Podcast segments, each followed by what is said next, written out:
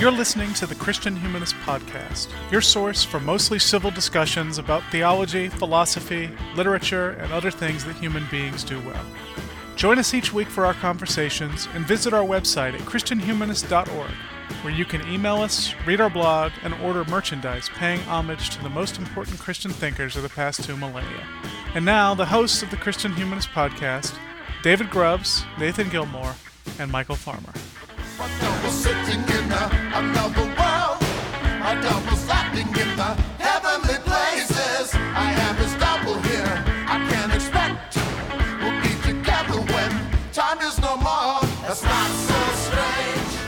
Thanks for downloading another episode of the Christian Humanist Podcast.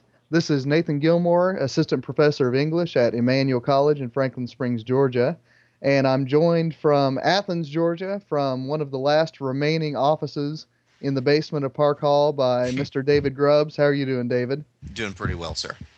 All right. And I am joined from Christian Humanist headquarters in Tallahassee, Florida by Mr. Michial Farmer. How are you doing, Michial? I'm pretty good. All right. Uh, here lately on the blog, uh, we have been a little bit slow because the beginning of the school year has been keeping us quite busy. However, Mm-hmm. that said, uh, there are some short takes posts that are pretty interesting to look at. Uh, I've been trying to do the lectionary post, so keep coming back to christianhumanist.org slash chb. Uh, we'll keep writing, you keep reading. Give us feedback. We love to hear it. Uh, guys, have we heard from any listeners since last time we recorded? Uh, not to my knowledge. All right, that's all right. We'll go ahead and move on to the topic. Those of you who have been with us from the beginning might notice some repetition going on here. Uh, we started when we first began recording this podcast with a discussion of Christian humanism. Last week we did a discussion of Christian humanism. And the second week in that first season, I started out with a podcast about an intellectual giant uh, whom I respect deeply and enjoy reading but don't necessarily consider myself his uh, disciple. And of course, that intellectual giant in season one was John Calvin. This season, season three, second episode, we're going to do another giant of the intellectual life. This time it's going to be the Greek philosopher Plato. Now, to give our listeners less familiar with Plato some background, he's a Greek philosopher, lives in Athens, does most of his writing, in fact, all of his writing, in the 4th century BC and really is a mighty influence on Western intellectual life. Now, one of the most common descriptors that people apply to Plato is idealist. Uh, David, can you take a little bit of time to tell us what idealism is, uh, what it has to do with mathematics, and whatever else you'd like to say about idealism? Sure, I'll make a stab at it. Um, I spent, uh, oh, probably the last day and a half trying to track down my uh, my volume of Plato's dialogues so I could get it from the horse's mouth. I think it's in a box in my in-laws' basement, so we're gonna have to rely on my memory. The You're theory, supposed to put Plato in the high places, David, not the low places. Yeah. anyway, all right. Idealism, idealism, uh, sometimes referred to as Plato's theory of ideas or theory of forms. Basically, it works like this: um, the physical things that our senses perceive are not what is ultimately or most basically real, um, because they change and they're imperfect. Um, such meaningful reality as these mutable material things possess is the result of their participation in immutable immaterial ideas, which are also called forms, as I said, which exist eternally in some kind of higher some kind of higher world, higher plane. Um, human senses don't perceive the ideas, but our but our minds can grasp them, which is I think where the math comes in, um, because it helps to understand what kind of reality Plato thinks the ideas possess. Um, we can do things with numbers that we can't do in the physical world, um, things like zero or or negative numbers, and numbers behave in a way that is beautifully consistent, in spite of the fact that they exist as mental concepts and as visual symbols on a chalkboard, right? So math creates the sense of security, even though it's pretty much utterly intangible in itself. Um, I think that Plato's theory of ideas is an attempt to get the same kind of certainty in metaphysics as you find in math. Um, because Not to mention in politics and ethics and every realm, I think. right, exactly. Um, because the ideas are in the same place where the numbers are. Sure. I mean, any anything you guys want to add? Y- yeah, um, one of the more interesting things about his idealism to me is his theory of learning, which is you already know it all, and when you're learning, you're merely rediscovering it because before the creation or inhabitation of your soul, you were a, you were part of this world of ideas, and so all learning is kind of remembering. I don't know if I buy it, I don't know if I understand it, but at least it's interesting.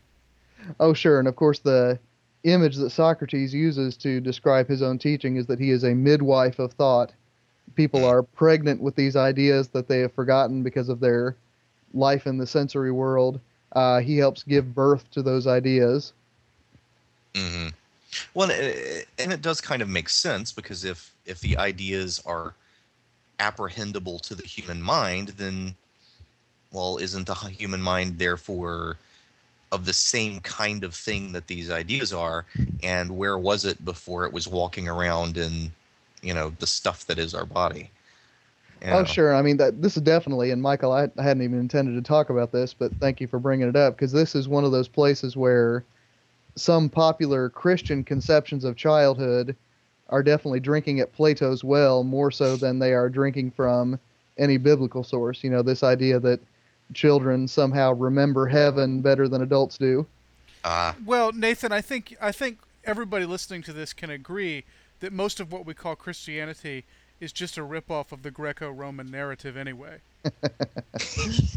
Michial, Michial, Michial, you're you're trying to get me into trouble and it won't work. That's okay. Your next question is going to try to get me into trouble. And it probably Well, that's true. That's true. well, of course, Farmer. I mean, that's one of my hobbies, getting you into trouble. Well, let's go ahead and segue into it. I mean, when we talk about Plato, we'd be remiss uh, to have our discussion without at least mentioning his connection to, and so, strong suspicion of, Athenian democracy. Um, Michial, I mean, say a bit about how that suspicion came about, the grounds that Plato offers for that suspicion, uh, and whatever else you want to say. yeah, yeah, I know what that's code for too.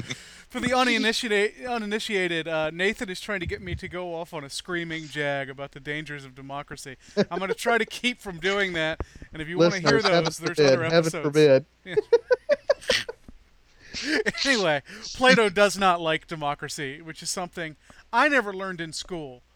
Um, I remember learning in like way back in elementary school. I remember learning about ancient Greek democracy with the pebbles and the whatnot, but they never bothered to mention, to the, The best of my knowledge, that the two most famous Greeks, Plato and Aristotle, didn't really care for that system. Uh, Aristotle is kind of mildly suspicious of it. Plato hates it. He calls it uh, just a step above tyranny uh, and uh, he's very, very much against it. Uh, he talks about it in his a few of his later dialogues, um, but really the one you're going to want to go to is the Republic, which is, is probably the most famous and, and most read of all his all his work. Second, only maybe to the Apology of Socrates, and that's just a maybe.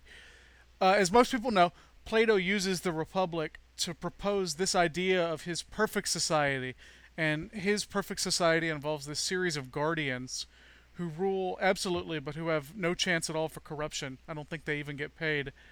Um, they're, they're just kind of taken care of. Right, Everyone in fact, else, they're not allowed to own property. yeah, so they can't be corrupted. Everyone else, meanwhile, is assigned a role during childhood, and they have to perform these roles for the rest of their lives. There's no chance for advancement. And actually, if you read uh, Aldous Huxley's Brave New World, or if you read Lois Lowry's The Giver, I think you're going to see societies that are pretty close to the one described in a republic. And certainly, it has much more in common with Nazi Germany or the USSR than it does with American capitalist democracy. Am I misrepresenting that in any way? Oh, I think that those are definitely sort of bleak and suspicious takes on it. But yeah, I mean, I, it, certainly it bears more resemblance to that than it does to what we think of as democracy. Yeah, so after he presents this perfect society, which unrecognizable to us, I would suspect, Uh, he spends a couple of chapters talking about why other systems of government are bunk, and he talks about four of them. He talks about timocracy, oligarchy, democracy, and tyranny, and those are in descending order uh, of his preference. So, timocracy is what you might call an aristocracy. It's ruled by the very best in society, and the big problem with it is that people, being stupid, naturally confuse being good at what you do with having a lot of money. So, I mean, we know this is true in our own day. but the problem with that is uh, that, that confusion slides society into an oligarchy, which is ruled by those who have money. And I would argue, actually, that the society we live in is probably more of an oligarchy than it is a democracy. Although I think it's, you're right. it's in the best interest of those who govern us to pretend that it's a democracy but the government really is controlled by lobbyists for large organizations, corporations, Walmart, and focus on the family, and et cetera, et cetera, et cetera. And if we each get a vote, um, I'd still say we're we're still closer to oligarchy than democracy, and that's the closest you're going to get to a screaming jack. But Plato's problem with oligarchy is something I think that sociologists are already starting to notice in our society, which is you get a huge split between the upper and lower classes, between the haves and the have-nots, and there ends up being a lot more have-nots than haves. And so the common folks get together, often under a populist leader, and try to overthrow the government. And I'm sure I don't have to mention where you can see the seeds of this in our society. and the problem again is that Plato doesn't have much respect for the masses, and he figures that they're usually going to elect an idiot, or worse, um, or, or worse, someone who's going to, to rule them with an iron fist, and that's how democracy slides into tyranny. Now, there are some people who have argued that Plato's not talking about politics at all in the Republic, that his ideal republic is a metaphor for the soul, and that we shouldn't take it literally as political theory. I gotta say that I find that argument rather unconvincing. Certainly, Plato wants to apply his theory to the human soul as well, but I think what he's doing is setting up the kind of microcosm, macrocosm that was popular in ancient Greek thought. What's good for the state is good for the individual as well. But I, I do think he saw that as a viable political system. Uh, do you guys disagree? Which one? Which one is that? I, I think he saw his republic with the guardians and whatnot as, oh, okay, as a okay. viable political system. I, I don't I don't think the Republic, uh, the book The Republic, is primarily a metaphor for uh, the upkeep of the individual soul. I heard a lecture once by John Mark Reynolds that argued that that those particular aspects of uh, Plato's Republic are in some way a con that he's pulling on you like a trap that he's luring in you but it's been so long since i heard that that that's the only aspect of, of his argument that i remember so um, which is interesting because yeah. reynolds is so uh, not a fan of democracy himself. I mean, he, as far as I know, he would like it if the U.S. were a monarchy. And I'm not putting words in his mouth. That's his Facebook Facebook political beliefs, monarchist. So it, it's weird that he would defend uh, Plato on, on, those charges. Well, he was talking about um, things like the exclusion of po- of poets uh, from yeah, the Perfect yeah, Republic and things like that because that's another interesting thing about the Republic is that he he doesn't like poetry, he doesn't like poets, and yet from from time immemorial, poets have claimed Plato as one of their own, which he is. I mean, he is a poet. The way he writes mm-hmm. is, is much closer to fiction than it is to to what we would think of as philosophical treatise. But that's kind of off off topic. Right. Jesus. Well, yeah. and also to be fair, uh, you know, when he goes after democracy, he goes after it with his teeth bared with his weapons drawn. When he goes after poetry, he ends that section with an invitation to the reader please come up with some kind of argument for poetry for me. it's a, it is a, it's a little more open ended there. Like he wants to be convinced, maybe. Well, or like he's already got the argument ready, but he wants those who are reading to come up with it themselves. He is a teacher, after all. Ah, yes. That's how I tend to teach it when I teach it to undergraduates, but your undergraduates probably don't need any convincing that poets should be excluded, right? That's true enough. oh shoot.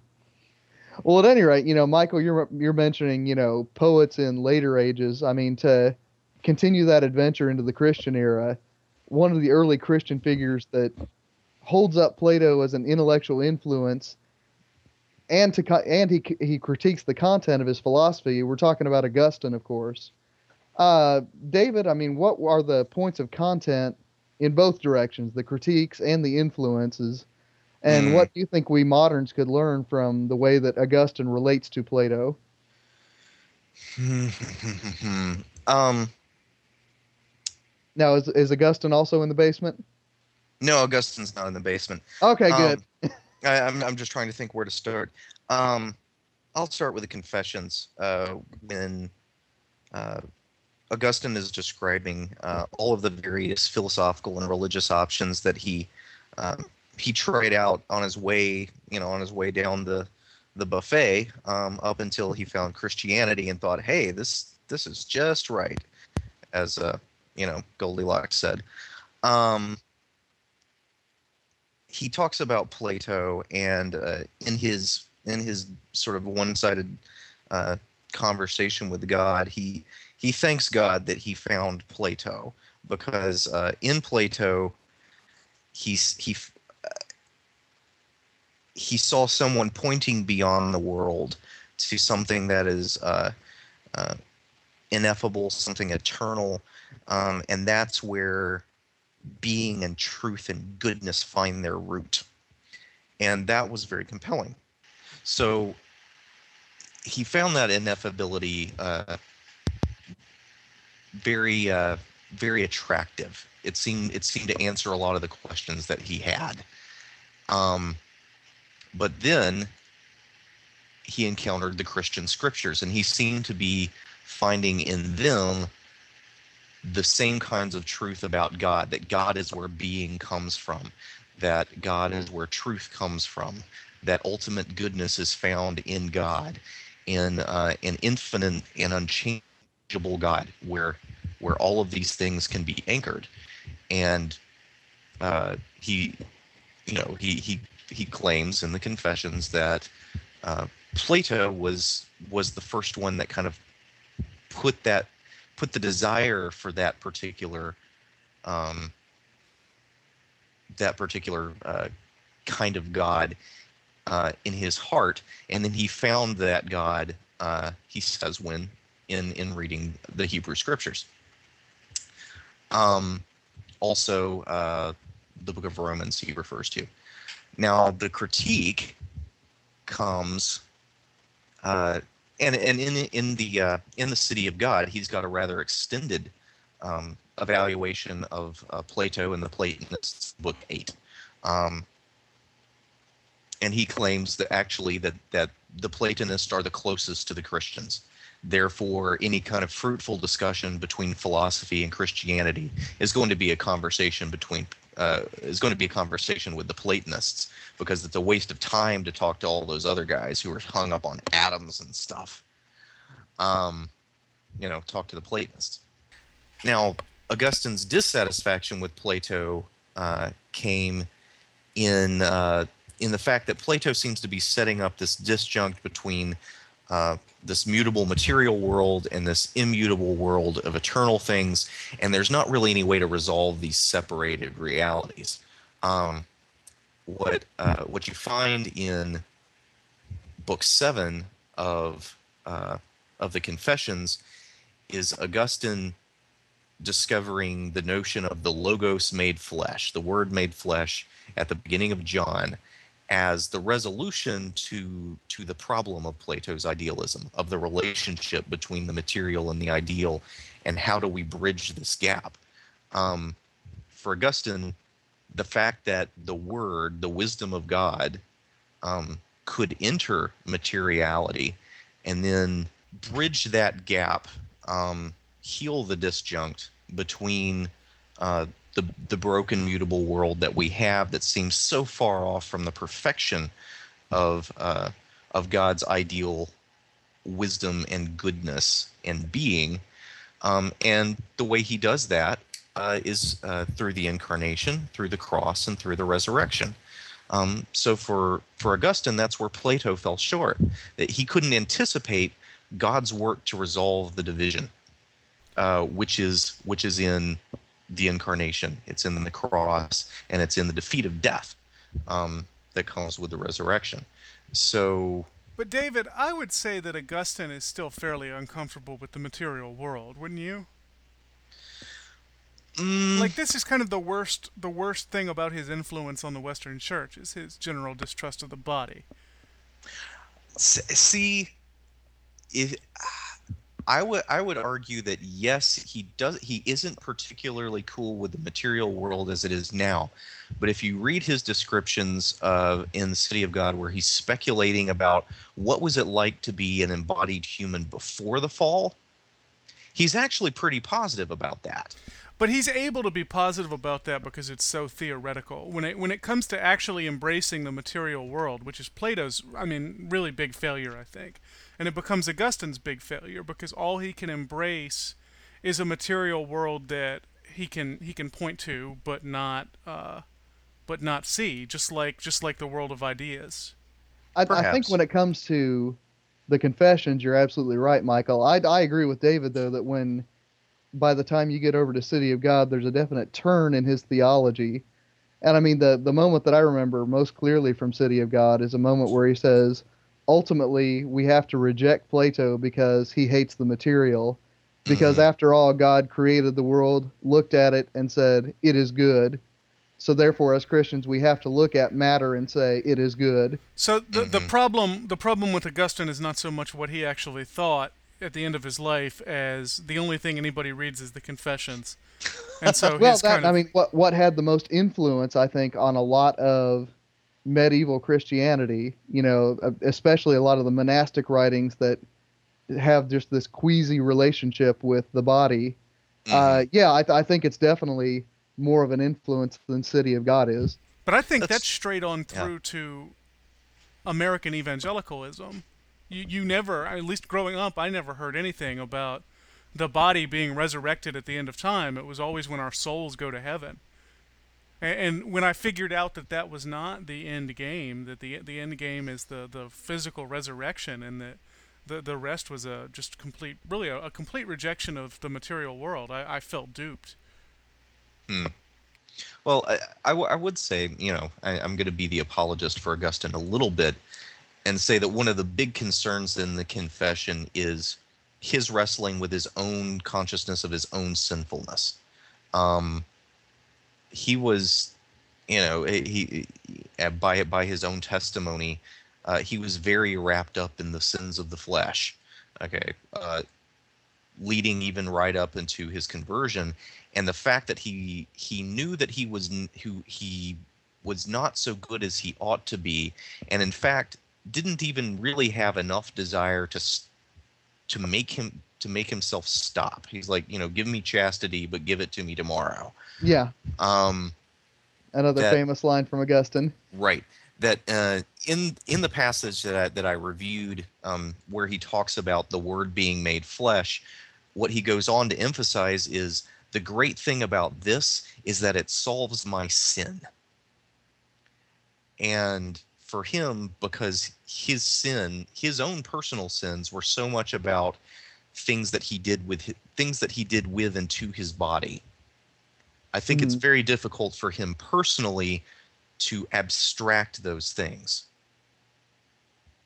That's interesting. I mean, you know, I, I think Augustine is definitely one of those theologians where the biography and the content of the theology are very tightly wound together. And I don't trust theologians, but that's not true. No, that's fair enough. That's fair enough. Sorry. I, I think C.S. Lewis is actually pretty good to parallel here because if you read if you read his biography, um, he doesn't seem as caught up in I think in material flesh stuff.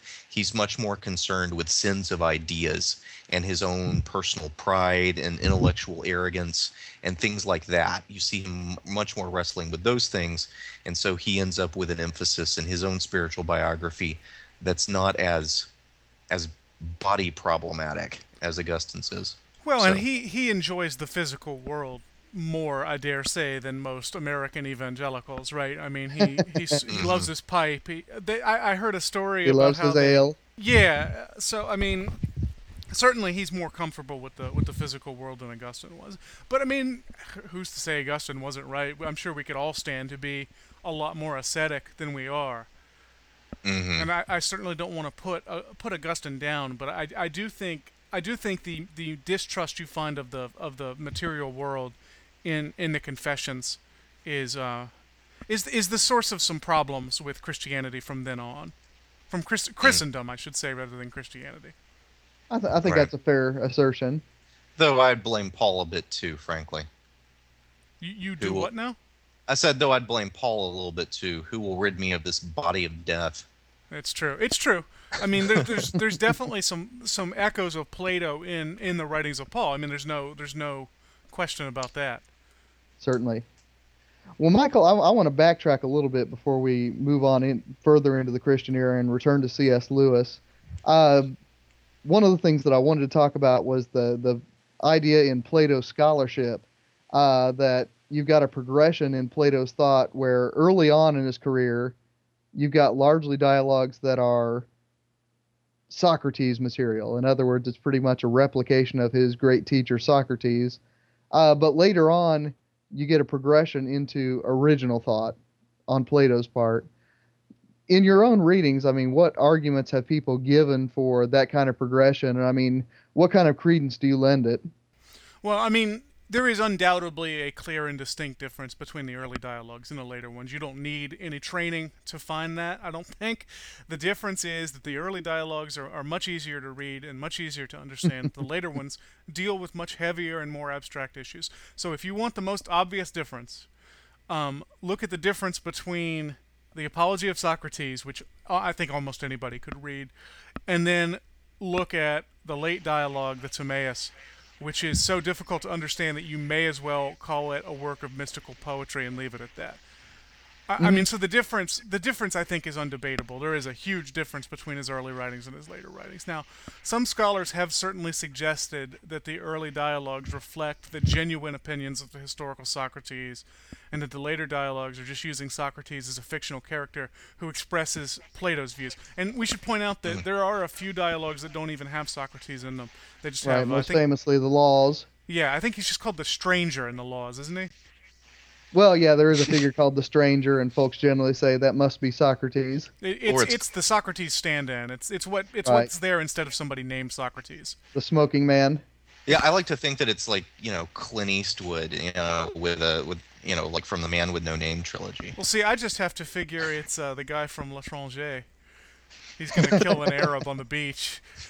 Anyway, Oh, it's beyond my pay grade to weigh in on whether whether the early dialogues are historical Socrates or not. If you guys or one of our listeners has an informed opinion on that matter, I'd love to hear it. But I do, I do have one suggestion. Um, I think the most interesting depiction of Socrates outside of Plato comes in the Aristophanes play *The Clouds*, which portrays it's a comedy and it portrays Socrates as this greedy, cynical ruler of an academy, and he just takes students' money to teach them how to argue literally anything. So, in other words, it portrays him the way P- Plato portrays the so-called sophists or sophists in the dialogues. Um, my own experience in reading Plato makes me sympathize with Aristophanes. I should say that I took a very, very long year and a half and read through just about every dialogue in what they say is chronological order. So I didn't make it through them all. I, I gave up on the laws, for example, after two books. But I did read most of them, and, I, and as I read more and more of Plato's Socrates, I thought of him more and more as a so- sophist, um, less concerned with truth than with being right. And if you read a lot of those dialogues in a row, you you don't wonder why Athens put him put him to death. He's he's kind of a jerk, really. He's he's full of himself and he's unpleasant, and at times it really does seem like he's willing to teach people to argue literally anything that will make them sound right. So I think Aristophanes would have been writing about the historical Socrates and not about Plato's dialogues because the Clouds premiered when Plato was like five years old. So there's no Sure. way Plato's dialogues were an influence on Aristophanes. So that the Socrates in Plato's later dialogues comes off like a bit of a sophist and thus corresponds to Aristophanes' depiction of the historical Socrates in certain ways, I think that that suggests that the Socrates of the later dialogues may be closer to the historical man than scholars have traditionally thought. But as I said, I am not an expert and I welcome your thoughts on this. Yeah, I mean, I, honestly, Michial, that's why I wanted you to talk on this a little bit because you actually have done a little bit more of the actual historical reading than I have. I mainly use Plato as a tool to get students to write interesting papers for freshman comp. You've actually studied him. Well, let's go back modern for a minute here. One of my own favorite modern mentions of Plato is uh, from Professor Diggory in C.S. Lewis's The Last Battle, the last book in the Chronicles of Narnia. Uh, as I remember it, he decries the modern state of education for keeping for keeping people from even admitting the possibility of realities like Narnia. Uh, and at one point, he mutters under his breath, "It's all in Plato. It's all in Plato." Uh, David, I mean, talk a little bit about how Plato plays out in these children's books and other C.S. Lewis books. Uh, even if our listeners know about C.S. Lewis's Platonism, they deserve to be reminded. Go to town. Right Righto. Um, that particular moment, uh, if I recall from the last battle, is when they have uh, the the heroes have passed through uh, a stable, and instead of finding in the inside of a stable when they go into the stable door, they actually find a whole other world, which uh, is amazing and bright and beautiful. But as they begin looking around, they realize that they recognize landmarks and this is like the Narnia that they just left, but different. It's it's bigger, more beautiful, almost uh, um, you know, as, as as if you took a photograph and and increased the the the contrast. Um, it, everything there is just much more than it had been, but still recognizably Narnia. And they're trying to make sense of this. Uh, at which point, um, they reach uh, they reach the realization that in fact this is Narnia, except the Narnia that they knew was just the shadow Narnia. What they've just entered is the real Narnia. It's it's the the awesome reality of which the other had just been um, a reflection, a beautiful reflection, a reflection which uh, which had enough of the real. It, it had enough of the real Narnia in it to attract their love and attract their admiration. But what they really loved in the old Narnia was the ways that it reflected the the real Narnia, which they just come into. Uh, and the real Narnia is actually Aslan's country, um, the the place where Aslan comes from, not the place where Aslan comes to. Which in the Narnia books, even though Aslan is the king of all kings of Narnia, um, Narnia is a place that he visits. He doesn't always live there. Um, but the real Narnia is where he comes from. Right. And if I remember right, David, don't you get a glimpse of that at the end of the uh, Voyage of the Dawn Treader and then again at the outset of the Silver Chair? Yes. Yeah. Okay. All right. I thought I remembered that. There are other visits or, or glimpses of Aslan's country, but the the platonic notion of the relationship between um, real ultimate Narnia and Narnia in the Shadowlands uh, is isn't really uh, isn't really laid out properly until um, until the last battle. and that moment in the last battle, and that's when Diggory Turk uh, Digory Kirke munders uh, under his breath. Uh, it's all in Plato. I mean, Lewis. Michial, go Lewis ahead. Lewis obviously admired at least I mean, he, he was obviously a Platonist because you've also got that bit in the oh, Great yeah. Divorce with the blades of heaven's grass cutting people's feet like diamonds. Mm-hmm. I mean, that that's a Pla- Platonic image as well. I'm sure if we looked more closely, it would be throughout his uh, fictional um, corpus. Mm-hmm. I, I, would say it's in, in his apologetic works too, because I mean, the outset of Mere Christianity, of course, begins with that uh, famous story of the two schoolboys in the schoolyard arguing over the fairness of something. Mm-hmm. And one of the things that he insists on is that they are appealing to some transcendent fairness uh, that can't be located simply within their squabble. Right. Well, right. I mean, and, all of us who believe that the spiritual world is somehow realer or more important than the uh, the the physical world are, are in some sense Platonists anyway. So. Right. Although I, there are independent traditions that develop that same idea, and I'm thinking specifically of the later chapters of Exodus, mm-hmm. uh, where the plans for the tabernacle and later the Jerusalem temple are revealed to Moses as having existed in the heavens Right. before they're built in Jerusalem. So I mean, I, I definitely think those two traditions, when they find each other, you know, I think this is where C.S. Lewis is absolutely right. You know, uh, they kind of look at each other and say, "Hey, we've been thinking the same thought. hmm There must be something to this." Well, that's actually what Augustine says in um, in City of God when he's evaluating Plato. Uh, he, and and he actually comes to the conclusion that Plato could have only said some of the things that he said if he'd had access to the Pentateuch, Right.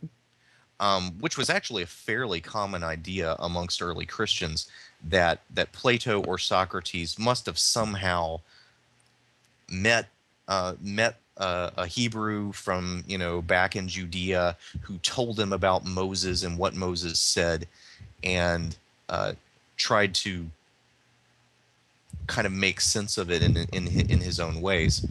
Um, and Aug- Aug- Augustine also says that uh, that the conclusions that Plato comes to are are available in nature, and so he- he open he opens up the possibility that there could be finger quotes Platonists in any culture of the world where men have in good faith looked at creation and deduced from that a a God who is beyond it all, who provides the ground of being of truth and of goodness. Right. Now, of course, as far as I can tell, and you guys can correct me if I'm wrong, there aren't. I haven't found any references to the Jews in Greek antiquity. You know, for Uh, them, even like Herodotus doesn't seem to know they exist. He talks right? about the For Egyptians. for him, they would simply have been one of the tribes of the Persian Empire, and of course, Right. the Persians are bad, bad, bad to the Greeks. There's a reference in one of the books of Maccabees claiming that some uh, Spartan king or other sent a letter to Really? the, I- the I- I Hebrews don't claiming relationship to them. Okay. But but I think in my recollection, it's one of those later books of the Maccabees, which is so which is much more obviously made up right. than, than the first book of Maccabees, with which is apologies to our Catholic readers. which is pretty straight history. Although the later um, books of Maccabees aren't in the Catholic Bible either. With apologies to our heretical uh, readers. Michial, you are the eternal diplomat. Anyway, oh shoot. uh, I I thought of uh, I'd also thought of one thing. Um, Okay. Back to Narnia. Mhm. which uh, when Lucy comes back and, te- and and tells the others about her experience in Narnia This is Lion and the Witch in the Wardrobe. in The Lion, the Witch, and the Wardrobe, um, I thought of the parable of the cavern. And uh, I- when when you asked when I saw that, that you were asking me this question, uh, I, th- I th- I thought about that moment, and that's actually Hmm. another moment when Professor Kirke. I don't think he asks. I don't think he deplores uh, the lack of Plato in education. No, he doesn't. I looked that up, but He deplores the lack of logic. yes. But um, but still, I think there's a, there's that moment that seems to me patterned on uh, what happens when someone leaves the cave and then comes back in and tells. oh, what- that's interesting. What, I hadn't thought of that will we say about them? Anyway, There's also um, and I know we're just we're now we're just finding Plato everywhere we can, but there's also that book you like so much, Nathan Flatland, which is I mean, very Yeah. clearly a, a Platonist type metaphor. Oh, sure, sure. Our dimension, the physical dimension, is actually just an aspect of a larger set of dimensions, hmm et cetera, et cetera, Right. Although what's interesting about that is that the inhabitant of Flatland actually expands the consciousness of the sphere by saying, "Ah, there's the possibility then for a fourth dimension and a fifth," and he lays out the math for it. And what's interesting is at first the sphere resists that idea and he says there's no way there could be a fourth dimension. But eventually he repents and says, you know, I'm supposed to be the one teaching you here, but you've taught me. So I mean it's a wonderful little moment in that book. Hmm Now the now the teacher has become the student. Indeed. oh man. Well, Michial, I to stay in the modern era and to stay with C.S. Lewis, actually, uh, one reality that strikes me odd at first, but on some level makes perfect sense, uh, is that Plato, who in his day was among the most radical of thinkers and writers, uh, has been embraced by modern era conservatives as various as C.S. Lewis, Richard Weaver, Allan Bloom in his book The Closing of the American Mind. Uh, I mean, in his day, he wanted to tear down everything and start from scratch. why is it that conservatives love him so, Michial? Well, I mean, as you know, what's radical in one age becomes conservative in the next, and same thing happened to John Locke and Thomas Jefferson and everybody else who's ever been a political radical. But I, I, I you know, I do think part of the appeal to of Plato to conservative thinkers is that he's ancient, and there's a tendency in circles like that, right or wrong, to equate being ancient with being good. And I, I think you you guys and, and I, we all have that tendency as well. Um, I think also the distrust of democracy pretty obviously favors into their attraction as well. Classical conservatives are not known for their staunch faith in majority rule, even if even if you know their libertarian descendants are. So it, it makes sense that they'd share some of those basic misgivings about a strict democracy that, that Plato has. Um, I think Plato enjoyed a renaissance in the middle of the 20th century because his thought was so opposed to the analytic philosophy that was kind of in charge of the Hmm. departments of the day. Okay.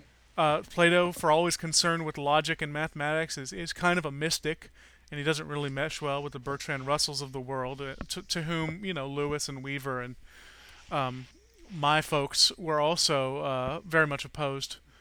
Uh, he's also Farm- con- farmers, folks being the new agrarians in America. and the existentialist as well. And the oh yeah, that too. Go ahead. He's also convinced of the absolute nature of truth, which would put him at odds with uh, uh, with secular uh, existentialists anyway. But uh, he, he's convinced of the absolute nature of truth, and that makes him a natural attraction for religious people who live in an age of pluralism.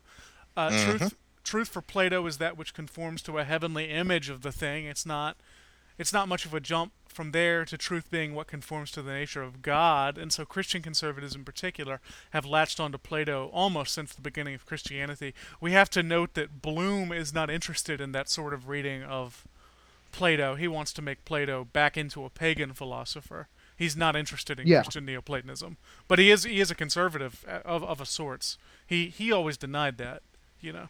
He didn't like being called a conservative. Oh, and see, I didn't know that. Yeah, no, he did not. He was a registered Democrat.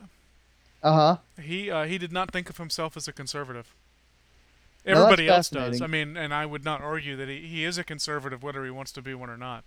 Right. well, I mean that that's one of the things that fascinated me. You know, I, I finally got around to reading that book, uh, The Closing of the American Mind, just a few years ago, and you know what struck me as fascinating was you know here in the middle of a semester where I was teaching Plato's Republic to UGA undergrads, I read the story of you know Allan Bloom faced with the student riots of the late 60s and his response is to gather a group of disciples around him and teach them Plato's Republic. and I, you know, it just kind of blew my mind that, you know, again, Plato, who, as far as I can tell, was all about tearing things down and starting from scratch, Bloom appeals to him as someone who can maintain, I guess, the community of the university, for lack of a better phrase. But I mean, this is why labels like conservative and liberal don't tend to be helpful past the 50 year point, right? I mean, mm-hmm. because what's conservative in one day in one society is going to be different than what's conservative now and here. Because Right. conservative just means you want things to stay the way they are, and liberal means you want things to, to progress. So, Although I, I, I guess what I'm thinking of is I'm Or conservative as a larger phenomenon generally prefers gradual change, you know, adherence to tradition, you know, working within systems, right? I mean, are those valid descriptors? Sure, but what I'm saying is Plato would have started out as a radical, but Uh huh. as things progressed, he is the way things are. I mean, his republic didn't come to grasp, Hmm, okay, but, okay. to, to come to, to come to fruition. But I, I mean, we live. Uh, you know, Plato is our intellectual history. Thus, he he's not the status quo exactly, but he is what we would be conservative of. You see what Okay, I mean? I, I, I think I see your point. I think That see makes your sense. point.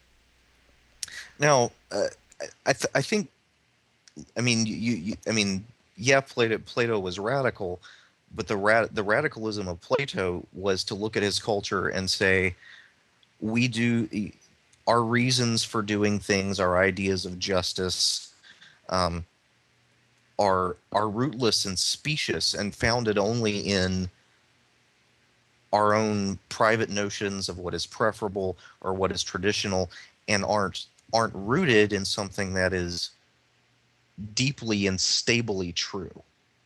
Yes. And I yeah, I can see that. and I think that's something that that that conservatives find very compelling is they they want to base society on something that they see as really permanent, really stable, and really true in itself, and not not only relatively. Um, now we can wrangle about the decisions on which things they decide are those stable, true anchor points, but still, I think that's um, that's that's a deep desire, and it's and it's something that Plato Plato shared, and so and so we can look at um, at least you know I as a conservative look at Plato and see him as operating in common cause with me of wanting to to found a society on something other than mere preference or mere expedience or or whatever. Well, that, right. that's probably the best thing about what we would call conservatism, right? That's the that's the thing I find most admirable about them. Right. And I find well, other things right. admirable about liberals. Well, but then I think I think what we're doing is we're quibbling over which decisions we're going to or, or which principles we're going to choose as our foundations and which is our anchors. I but would, I, am sure there are people, and I think we've we've all met them in graduate school in English. There are people who don't believe there are any such principles to to to found a society on. Oh, well, sure, and then they hold up yeah. the sophists as their heroes. Well, I was I was the, no, no names very, necessary.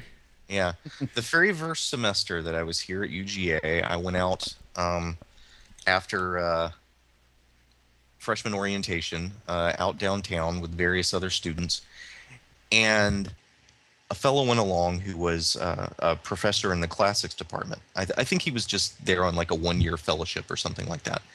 Um, and the conversation turned to which Greeks have we read because that was that was his thing. He he he did Greek authors, and I said I'd read Plato and quite enjoyed him. Um, at which point, this classics professor, this very fresh classics PhD, who's probably only had about, you know, maybe five or six years on me, looked me straight in the eye with an absolute straight face, said, fascist, which he might have been joking. He knows you so well and he's never even met you. I know, maybe like half joking, but yeah, I like wow. I like I like Plato equals fascist. And and but he then goes on conservative equals fascist, right? I mean, John Mark Reynolds talks about that too, about how if you're conservative on the internet and people don't like it, that's the first word they pull out. Just like if you're liberal, they pull out that socialist. That is true. That is true. Yeah. A, they're, they're almost meaningless words. Yeah, well, it, it is an almost meaningless word. But then he went on to talk about how much he loved the sophists and their their culturally situated view of uh, and pragmatic view of truth. And you know, as long as it works in an argument, it's sweet. Um, which I wonder if he feels like, the same way about his contract. I don't know, but uh, but yeah, I, I, was like, yeah, okay, so I'm a fascist because because I like Plato and have and happen to rather like the notion that something out there is actually true for its own sake. I don't know. All right. I can grant all these. Let me take one more stab at this, and then I'll let the dead horse lie without beating it further. But I guess what I think of as conservatism in classical Athens is Aristotle. I mean, whose Nicomachean Ethics starts with, all right, let's look at the actual organization of Athenian society mm-hmm. and let's deduce what is good based on that. I mean, I guess that's why I still want to hold on to that designation of Plato as a radical because he says, let's throw all that out. Let's start with an ideal of good cooked up in the same way we would cook up a mathematical theorem, and then let's judge everything based on that mathematical theorem.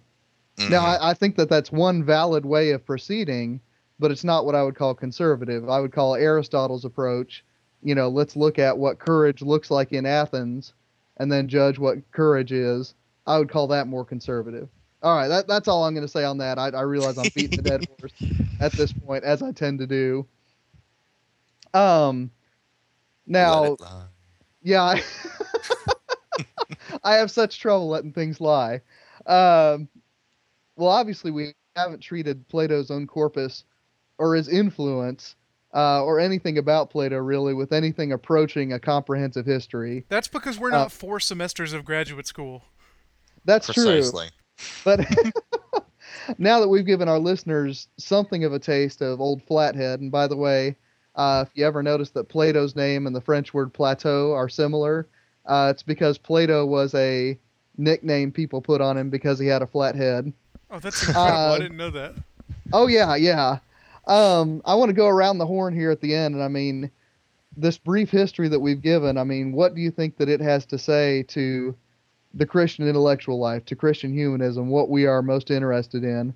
In other words, since we live as Christians in a world that also has Plato in it, how then should we live? David, I want to give you first crack at this.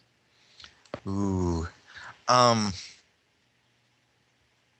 I think the the first way that we can live as Christians in a world with Plato is to realize um, it, it is to embrace, I think, Plato's value as as a, a stepping stone towards um,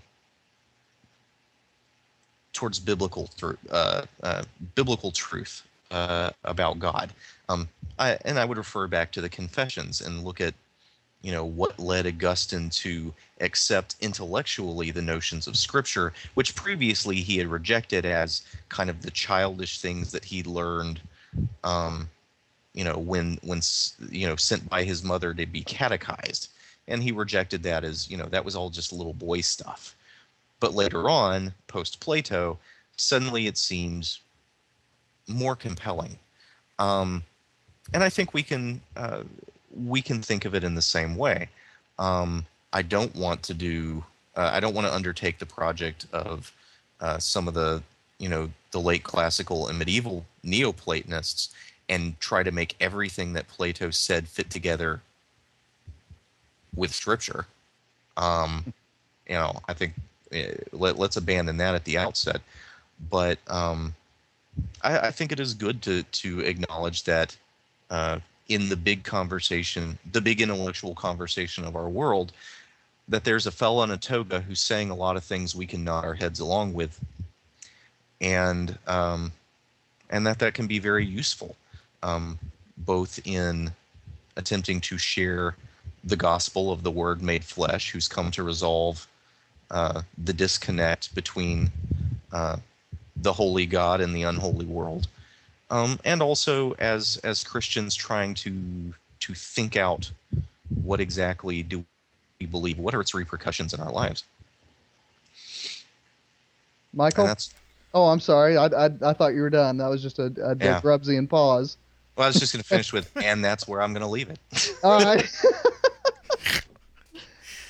I jumped the gun, but now, Michial, proceed. well, my advice is to be careful. David talked about this a little bit, but I'm going to talk about it again. There's been a tendency throughout Christian history to see Socrates as presented in the Platonic dialogues as a sort of precursor to Christianity.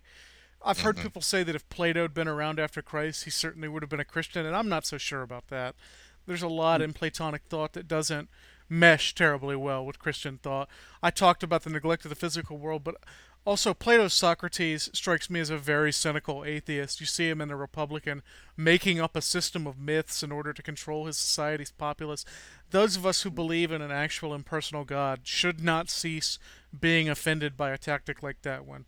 And, and there are a lot of other things about Plato's philosophies that just don't mix with Christianity, although, of course, there are parallels that we've talked about as well. So, read Plato by all means, and I do think that everyone with the slightest tendency toward intellectualism needs to at least read the Republic and the Apology, but you need to read him critically and don't confuse him with Christianity, even though so many historical Christians have done so. Take what's good in his thought and leave behind what's not good, the way you would with any other thinker, and always read him through Scripture rather than reading Scripture through him. And uh, also, finally, don't be afraid to get angry at Socrates. I'm not sure if we're supposed to or not, but if you don't want to break his teeth at the end of a few of those dialogues, you're not reading closely enough. well, you guys have taken the extremes away from me. I don't know where I'm going to land. I in the middle like normal? No, usually you land in the middle, Michial. Usually it's me and Grubbs on the extremes, and you get to be our voice of reason. But you guys have taken that away from me. I don't know what to do. Uh, I, I, I will say, you along just need to go even further. I, I don't know you which way to, to, say go that, though. that Jesus Christ was a second incarnation of the Platonic Socrates, or or Or that- what has Athens to do with Jerusalem? Yeah, exactly. Well, you, you need to go one or two of those ways. Uh, One of, anyway, I clearly said that sentence wrong. Um, I I think that you know one of the things that we've seen in Augustine and we've seen uh, in Lewis is this idea that you know Christianity is something that does stand over against Plato and his system, but on the other hand, you know that Plato wouldn't have the appeal that Plato has unless there were some kind of truth in there. And you know, I, I think I will probably land closer to Michial on this. That you know, there has to be something there for it to appeal to people, uh, but that very appeal can tempt us to bend Christianity towards Plato in ways that are dangerous. You know, like I said, I tend to be an Aristotelian myself, but even there, you know, obviously there are doctrines within Aristotle that I'm going to have to say no to because of the revelation of God in Scripture. And I think that category of revelation is eventually where I want to land on this, um, mainly because, you know, one of the things that we have to hold on to as Christians that simply wasn't a category in Platonic and Aristotelian thought uh, is this idea that what we know about God is not deduced, but it is given. It is a gift to us. hmm Uh, and you know, Walter Brueggemann, the the Old Testament theologian, uh, has a wonderful phrase that I'm probably going to write about on the blog sometime soon.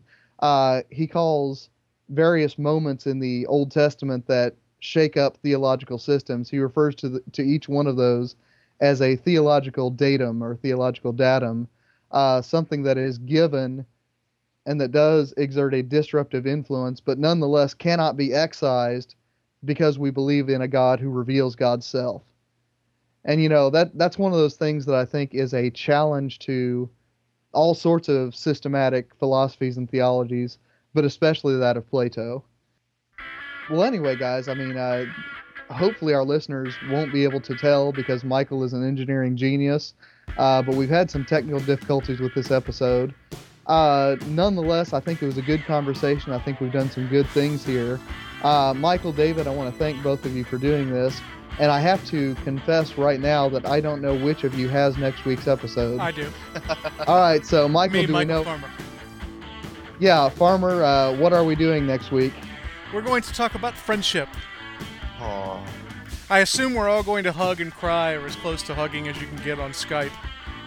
Yeah, I was Uh, going to say since we're at minimum 30 minutes away from each other, that'd be Actually, diff- you know what? Uh, by the time the next episode airs, I'll actually be up in Athens, so maybe we can get together and cry about uh, about friendship. But yeah, we're, we're talking about friendship and history and the Bible and uh, as a concept. All right, very good. Uh, well, Christian Humanist listeners, as you know, you can email us anytime you'd like at thechristianhumanist at gmail.com. You can come and read our writings at christianhumanist.org slash chb. Uh, you can find an archive that I still haven't updated at christianhumanist.org slash chp. Uh, we thank you again for downloading and listening to this episode. And on behalf of David Grubbs, on behalf of Michial Farmer, this is Nathan Gilmour saying with Martin Luther, let your sins be strong, let your faith be stronger.